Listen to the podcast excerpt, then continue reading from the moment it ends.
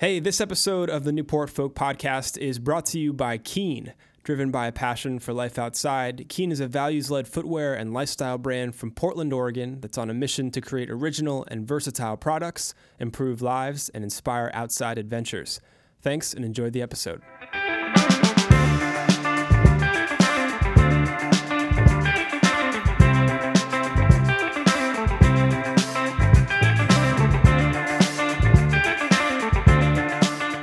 Hey, welcome. My name is Dan, and you're listening to the Newport Folk Podcast.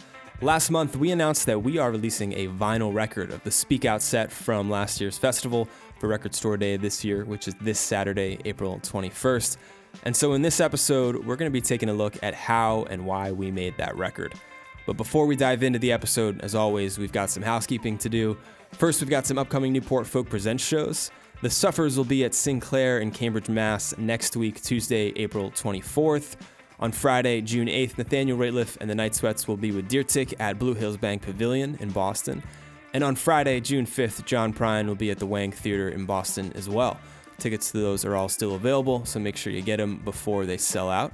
Next, our rolling lineup has been rolling particularly fast since last podcast, so I'm just going to run through the artists that we've announced since then.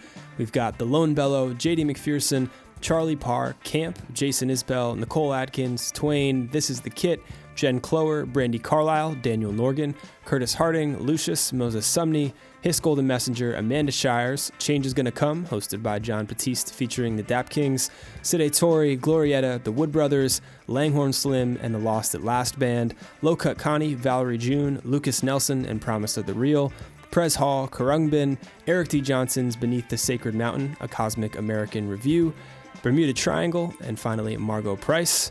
Of course, make sure to check out our social media channels for more upcoming artist announcements. But that wraps up housekeeping. Let's begin the episode.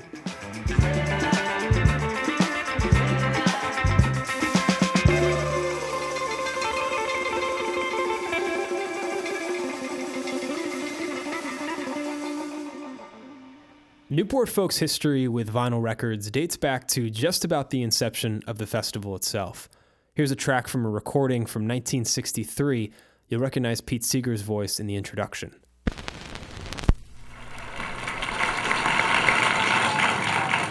I often think, you know, it's easy for a person living up in safety to sing about freedom, but uh, to really know how to sing those songs, maybe you'd have to face the dogs, face the hoses and the water, and go to jail, as these four young people have gone to jail not once or twice, but some of them as many as a dozen or two dozen times during the past two years in trying to make our country a more democratic country. Here they are, the Freedom Singers from Albany, Georgia.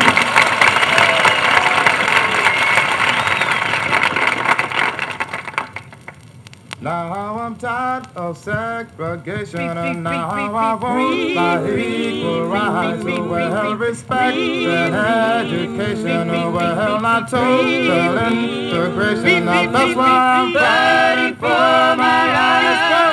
I'm fighting for my rights. Yes, I'm fighting for my rights. Yes, I'm fighting for my This is a song called Fighting for My Rights. It's by the Freedom Singers from a record titled Newport Folk Broadside Topical Songs at the Newport Folk Festival 1963.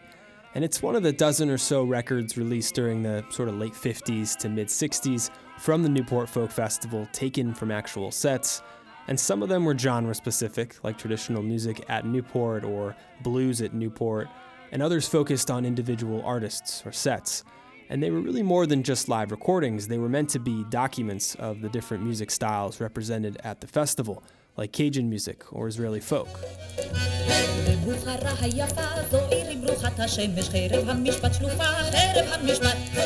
These records really served as timepieces. They told the stories of the festivals, and they were staples of the American record collection. You could find them in a lot of living rooms. But of course, by the late 70s, vinyl and record culture in general seemed to be on the way out, replaced by, you know, more portable and convenient formats like cassettes, CDs, and eventually MP3s. But thanks in large part to a handful of record shops across the country, vinyl records never did fade away completely. People kept coming and buying it, which you don't hear. I mean, This is Paul Basilinsky, owner and manager of the Record Exchange in Salem, Mass. Founded in 1974, it's one of the longest continuously run record shops in the country. And we met up with him to discuss the importance of vinyl and record stores. There has always been that draw toward records, toward vinyl, toward record store culture where people are acknowledged, um, where there's banter and conversation about music and the importance of music and how, you know, even the artwork on a record cover. I mean, conversations can go from who engineered the record and what pressing is it to what a great album cover and everything in between. For Paul and the folks at the Record Exchange, vinyl was kept alive by a small but dedicated community of loyal customers. But in recent years, record sales have picked up, and that community has started growing. I think in an age where everything comes at us high speed, everything um, you know we're, we're just being bombarded with information with sound with images. And i think having a record actually is a process that can actually slow us down and make us more mindful about what we're doing. And mindfulness is not something that young people are used to. It's you know even not even not so young people but we're, we're constantly moving. We don't even we don't cherish anything in the moment because we're too busy you know taking pictures and posting them on facebook instead of looking at the piece of art in a museum. We're taking pictures of it just walk, getting as many as we can. So i think a record you put it on it's a process that actually relaxes you and you can immerse yourself and get into really just listening to that and not worrying about I've got 4,000 songs on my playlist and I'm only on number 100. You know, whatever it could be. This March, it was announced that physical sales beat out digital downloads in 2017, and we're seeing more and more friends and artists in the folk family use records to share and distribute their music. So we asked a few of them to discuss their thoughts on vinyl. Here's Jess Wolfe from Lucius. I think there's no greater listening experience than having something physical that you can put on a record player and spinning it and enjoying it in a place that sounds good.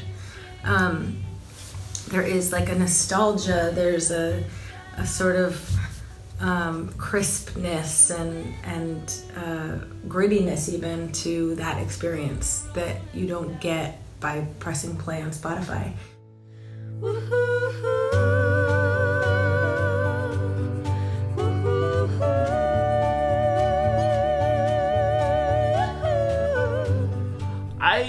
Am not a vinyl purist in that I think it's the end all be all. You might recognize that voice. This is Steven from Spirit Family Reunion. But I think the way people listen to music now is kind of disrespectful to musicians. I think people take one song off an album and put it on their Spotify playlist, and it's kind of insulting. I, I think we have such short attention spans, and it's really apparent in music listening and I think it does a disservice to the listener and to the person who created the music.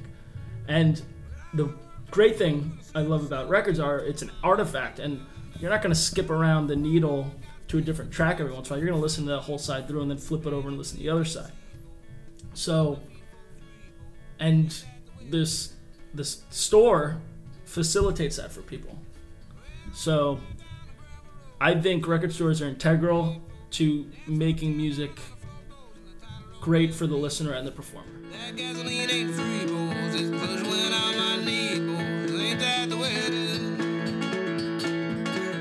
So, considering the growing impact that records have had, shaping both the festival and our community, conversations in the office started up about this idea of releasing a record from a set at Newport. And it's been over 40 years since Newport has released a full LP record of a set from the festival, so a good amount of thought was put behind picking the right set. The Speak Out set from Sunday of last year celebrated Newport's history of providing a safe space for artists to speak their mind and speak truth to power.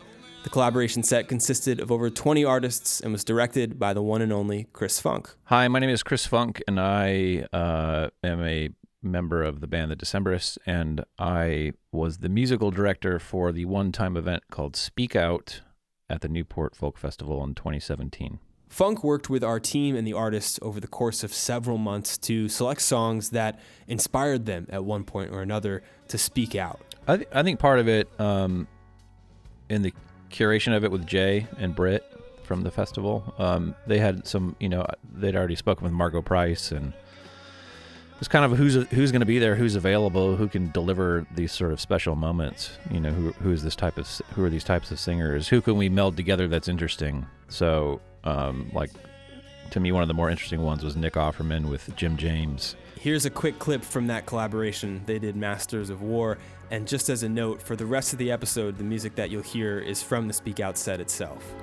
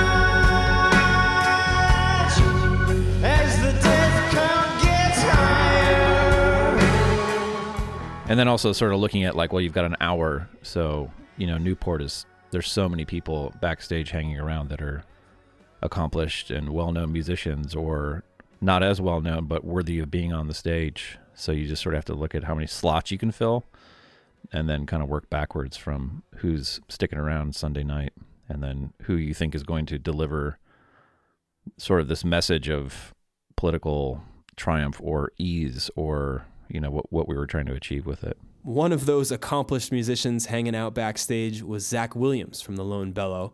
We caught up with him in New York City to ask how he selected his song. How did you come about your song choice? Was that something that you that were was a super long process for me. okay. because I was, I think I was listening to a lot of the Staple Singers for a, a lot of that time, and actually Chris, um, we were talking about like some songs that they covered that Dylan wrote, and we're thinking about that. And I was like, no, it's not quite it. And then Chris Funk and and Jay texted me, and they were like, man, have you heard this song that Jackson Browne covered? And I listened to it, and the bridge was like, no, I'm no socialist. I'm no Democrat. I'm no Republican. Uh, the only party I know is freedom. And I was just like, that's how I feel. That's what I would love to say and sing with anybody else that wants to sing it. So the bridge is really what connected me to the song hmm. for sure. I ain't no communist, and I ain't no socialist,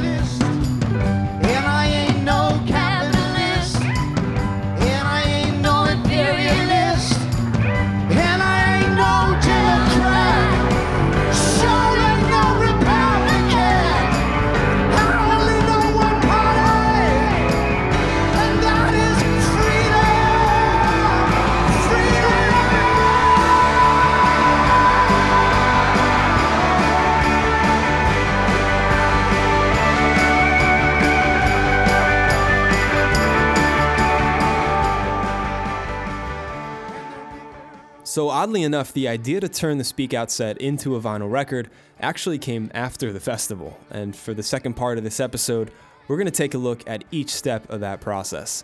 Britt Ryan, our associate producer, was the one responsible for putting it all together. And so I asked her to talk with me about how and also why we made this record. All right, rolling, rolling. Good. So, Britt, we made a record. We did. How's it feel? It was tiring. No, I'm kidding. It was awesome. It was a truly a, another one of those bucket list items that I feel lucky enough every day when I get to come to my job and do some new project like that. So Yeah, and before we dive into the actual process of how we made the record, I'm sort of curious about your thoughts on the whole vinyl resurgence and the role that it's playing in our, our folk community. yeah, so I mean, I think vinyl right now obviously is having a resurgence commercially, and just the consumption of it just continues to increase. And um, all of us here in the office are into vinyl. We love going to vinyl shops, and I personally love the texture of the sound and how it's different than putting on a Spotify playlist. And I was actually listening to the test pressing last night at my house, and um, you know, just that process of putting on the record and not having screens and not having a million things going on. My house is chaos most of the time, and I think going through that exercise is a little meditative in a way. Um, and the way I listen to it and the way I consume music on vinyl is different. I listen to it as a whole piece. I'm not jumping around on Spotify or like, you know, Checking emails. yeah, and I'm not. I like, and the other crazy thing I was thinking about too is having living in a home that with technology that's a connected home. Like I can talk to my speakers, and sometimes my speakers randomly talk to me, which can be creepy. But um, just being able to, you know, drop that needle, and you have to have the patience, and you have to be listening and consuming in a different way than I do when I'm just constantly skipping around on Spotify or whatever. It's funny how our brains kind of work differently with different technologies. Yeah, and so as we discussed earlier, it's been um, almost 40 years since we've released a vinyl record. So, can you talk a little bit about where that idea for um, the Speak Out vinyl came from and how it started? Well, so, you know, we had been toying with the idea of trying to capture more audio on site and what we might do with it. And I think we kind of looked back into our history and said, well, they used to release records all the time from both the folk and jazz festivals, and I have a handful of them, and it's a pretty amazing time capsule uh, for our history and for our festivals. And I think for us, we're torchbearers and we're one part in the long history of Newport Folk and Jazz, and they were here long before me, and I'm hoping they'll be here long after. Um, so I just felt like it was important to kind of continue that idea of capturing this unique timepiece that's something you can hold it's tangible it's something we can keep in the archives and you know have for years to come Yeah, so I guess let's start. Let's walk through the uh, steps to making a record. It sort of goes without saying, but really the first part is to capture the audio, right? To make sure that you have a recording um, of the live set. So, talk to me about that process and the people involved. Yeah, so uh, we're lucky enough to to have brought Steve Remote and his crew on site this year, and he has this badass mobile recording studio. It's this like unassuming sprinter that's full of this incredible equipment that I don't even begin to understand how they use. But um, uh, yeah, he he was on site and he was able to capture all this multi-track audio for us, which gave us the ability beyond just archiving it for a historical purpose, but to be able to then take it and do something more with it and to be able to mix it into something like a vinyl record. Um, so we were really, um, I was really grateful to have his team on site, and um, they're just pros. Well, actually, there's many different ways to skin the cat. This, of course, is Steve Remote. I asked him to give me the sort of explain it like I'm a five year old version of what he does. But what we needed to do is capture individual multi-track uh, uh, channels, tracks. So basically, we would have a microphone splitter that would take the actual performance microphones and then split it to three different locations. One would go to the monitor engineer that's mixing the the band sound, and then uh, a front of house guy that's mixing the sound for the audience, and then you have the broadcast or recordist that's there that needs to be capturing. Steve explained that once that audio was captured from the mics, it would be sent to that Sprinter van that Britt was talking about earlier before with the mixing gear built in. And the tracks would then be mixed and either stored for later use, like turning into a vinyl record, or they would be sent to his broadcast setup in a casemate backstage where they'd be uploaded for the tune in live stream. And so this whole process is all connected, and Steve and his team run huge wires across the fort from all three stages back to the mixing van. I mean, we're literally talking. Some of the cable runs were a thousand feet, and it was pretty pretty badass. You know, I must say. Of course, for a collaboration set like Speak Out with so many different artists and instruments and amps, things get even more complicated. Oh, absolutely. You know, it was like a moving target. So you really have to really have your your gain stages set up. And quite frankly, sometimes some things just never never worked, you know, never were there. You know, this is the the reality of a, a live performance that sometimes a mic isn't is going to work and then it goes away. And uh, and interestingly, um, when we listened back before we sent the files to to Chris for his uh, magic to be added, um, you know, we listened to everything. We were really, really happy and impressed with the fact that this was kind of put together, you know, relatively last minute. And man, you know, it, it just sounded wonderful.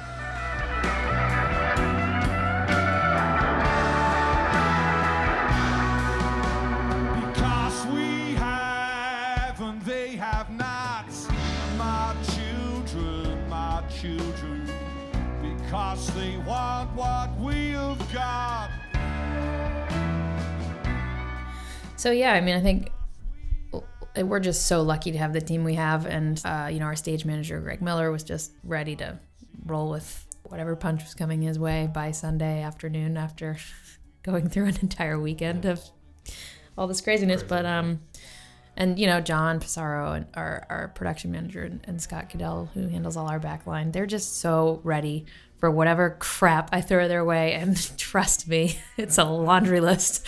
Um, so sorry for probably giving them near heart attacks, but um, and you know, Steve speaks to that same idea that it's this crazy fly by the seat of your pants. Um, everyone coming together to just get this thing done, and and but it makes you so proud when you come out the other end, and it is as magical as you more magical than I think any of us dreamed it was going to be. After the festival weekend, Steve sent us the audio recordings of the Speak Out set, and Jay Caps and Britt listened to them and decided it had to be made into a vinyl record. And so the next step was finding someone who could mix it. Yeah, so then when we decided to turn this into vinyl, I reached out to Steve and connected him with Funk, who happens to work in a studio, and I felt like there was no one better than him to mix it for what would ultimately be the, the vinyl release. The terms mixing and mastering have always been a little bit confusing and mysterious for me, despite the fact that I produce a podcast.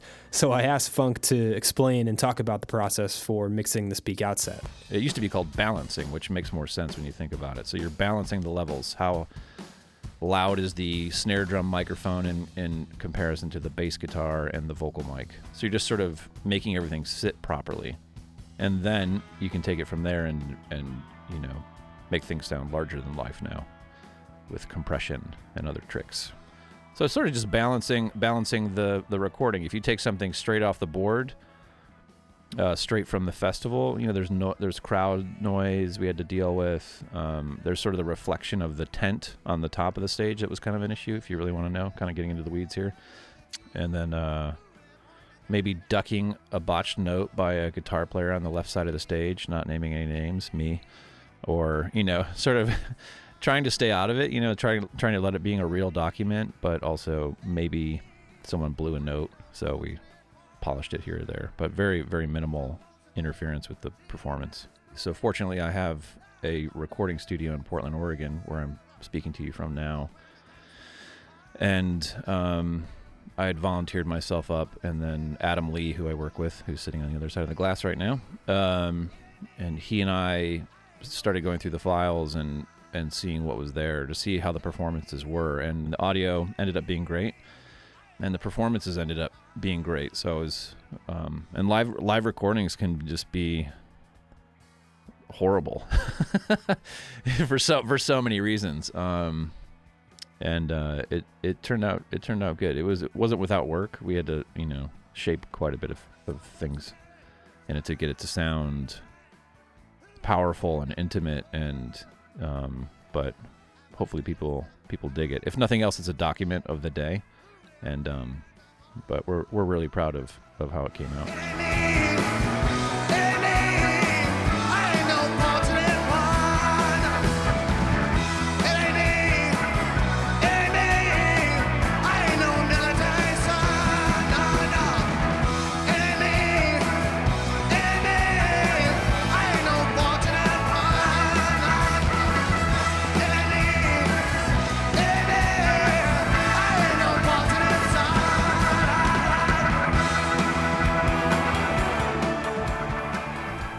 Yeah, so I was really grateful to to Funk and Adam, because for us we were really working in tandem of getting all the agreements out to the artists um, to to agree to participate in this final project, while also having him find time in his crazy schedule to to mix this stuff, to send it to the artist, to get their feedback, to work through those edits, all within a pretty tight timeline to make sure we could make the deadline for it to be a record store day release. So I was super grateful to them. And then they sent it actually back over to our coast, um, where it was mastered at Peerless Mastering, and I think they're right in Boston. Um, yeah, so it was it was um, it was definitely a flurry of activity, but it was it was fun to be able to peek into that process. With the audio fully mixed and mastered and the licensing sorted out, Britt had to find someone who would actually press the vinyl records, which is where our good friend Caren comes into play. Hi, I'm Caren Kelleher. I'm the founder and president of Gold Rush Vinyl. We're a new vinyl record manufacturing plant in Austin, Texas. Caren is the kind of person who can decide she's going to do something and just master it. Britt actually met her when she was working for Paste Magazine, and last year she was part of our team helping with sponsorships before she opened up her record plant. And if there's a conventional path that people follow to learn how to open up a record pressing plant, Caren didn't take it. I got into this business kind of accidentally as a frustrated vinyl buyer myself uh, on the customer side. Um, I was a band manager for a number of years, and I was watching at merch tables how many young people were asking for vinyl. And the more I tried to get it pressed, especially for timely opportunities like Record Store Day and tours, I was being told that turnaround times were anywhere from four to seven months, which just in the era of being able to order just about anything on your phone on demand is too long to ask anybody to wait. Um, but especially for developing bands where, you know, having merch on tour makes the difference between, you know, staying in a hotel room and sleeping in your in your van. So you talked a little bit about it, but what kind of projects are you doing in terms of you know vinyl size, and are you working specifically with music, or are you doing comedy and or other stuff? Yeah, so my plant is the only one um, in the U.S. that focuses on short run orders. So we will um, run orders um, under 300 copies, even, which most plants won't do. Um, and the typical projects we have are fall into three buckets, which actually our name kind of helps to delineate. The first is gold projects, which are limited edition releases like the Record Store Day release for Newport Folk Festival. Um, other projects are rush projects where it's it needs a quick turnaround time. Our turnaround times are four to six weeks on average. And then there's just standard vinyl orders where it's you know folks who haven't pressed vinyl before and, and want to give it a shot but don't need to go to the huge facilities where 50,000 records are being pressed in order to do that. Yeah, so I should probably take a step back and ask the question of what exactly is a vinyl record pressing plant? A record pressing plant is where um, reproductions of a master vinyl record are made. So the process for making vinyl is we receive music files from an artist or from a label. Those get cut into what's called um, a master lacquer disc. It's carved, uh, the grooves are carved with a diamond or a ruby stylus that kind of cuts based on how deep um, the frequency of the music is. That's then sprayed with a silvering solution, uh, electroplated, which is to put um, water, uh, electrocute water, and have nickel deposit itself around a record. It's t- crazy to watch this happening. Um, and then that creates stampers. Those stampers are the negative of a record. So for every groove, it actually becomes a valley. That's then put into the pressing machines that we have in our facility here.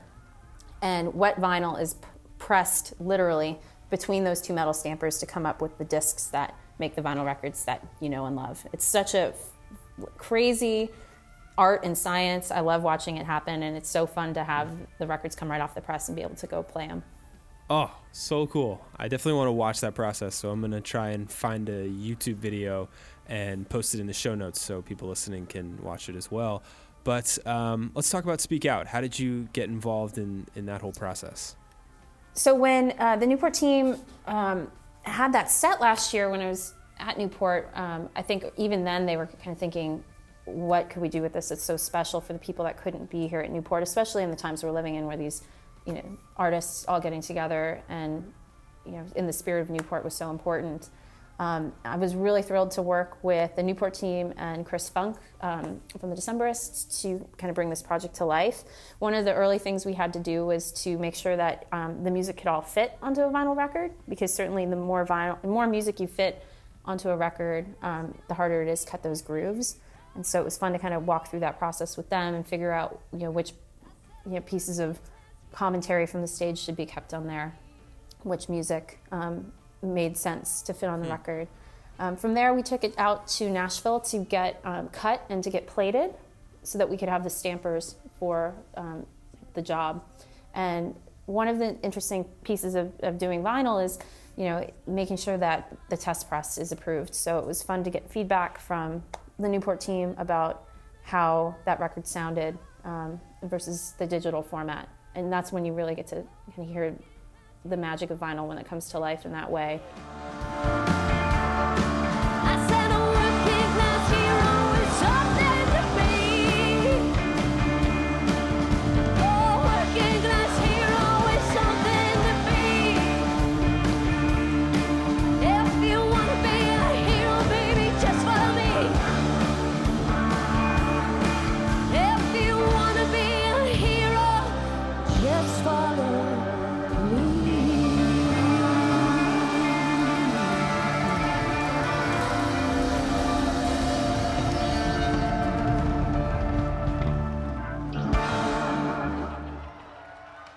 Of course, once you've got the records pressed, you need something to hold them, which is where the last part of this process comes in the album cover artwork.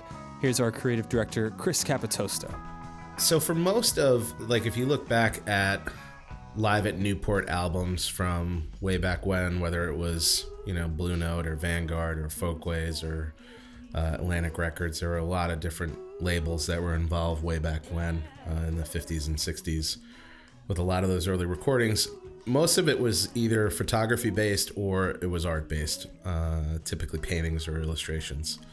So for me, I definitely wanted to go with something that was kind of duotone, stark, illustration based. Um, we used a photograph on the back, which was the group shot by Josh Wool, which was great. Uh, but I really wanted to kind of call out the title of the set and also all of the players. So in order to do that, I used the motif of the kind of protest signs and the hands and went with kind of that old um, kind of photocopy style, a little bit more like kind of a flyer art uh, approach. Uh, but it was just really a vehicle to get the name as big as I could and to get the players on there. And then uh, we used a little element up in the corner, you know, recorded live at Newport Folk. And my rationale behind that was hopefully this is a template we'll use going forward so that as we create other vinyls, um, you know, there's a kind of a, a look and feel to them. So I just really was looking to kind of create a template and a motif I thought would have would have legs, uh, but also would kind of stand on its own and, and be and be loud in a bin. So when I was a kid, Loud in a bin. yeah, Like I mean yeah. when I was when I was a kid, you'd flip through the bins and that was your advertisement. That's how you grab somebody's attention. and then obviously when vinyl kind of started to go away in favor of CDs, they went to a long box, which is why those CDs were in those long boxes was to give that tactile Hmm. vibe like you were f- flipping through bins. Right. Uh, and then obviously environmentally that was bad and cost wise that was bad and they, they got rid of that. But um, you know how an album feels when you're flipping through. I thought this one would really stand out. So Awesome. no pun intended. And when you saw it come out of the box, what was your reaction?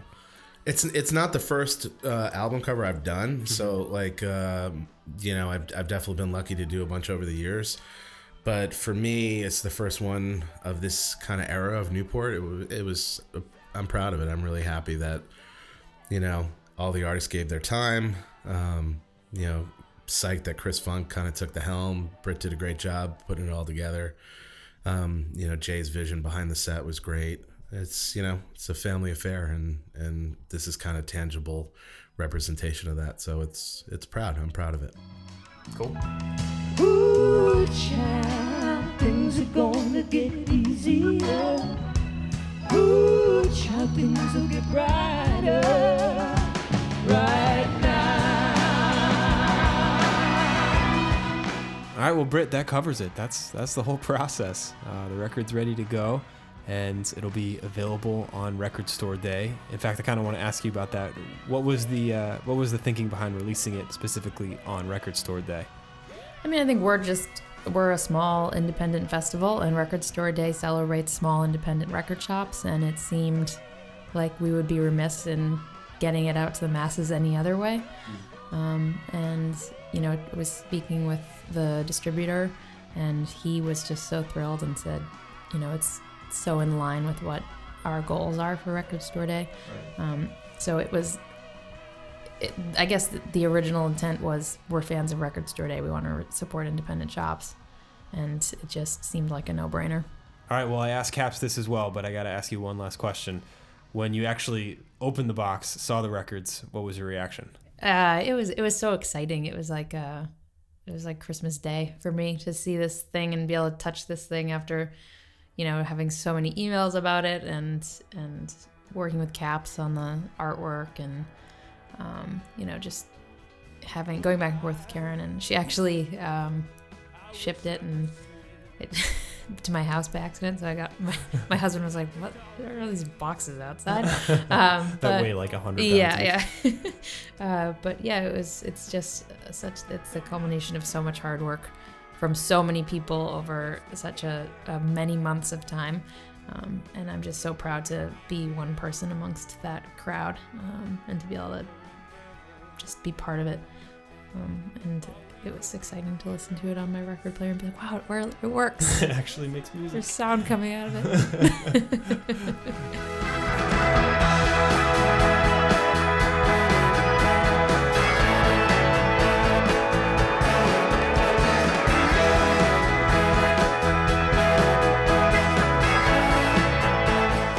All right, well, there you have it. That's how you make a vinyl record.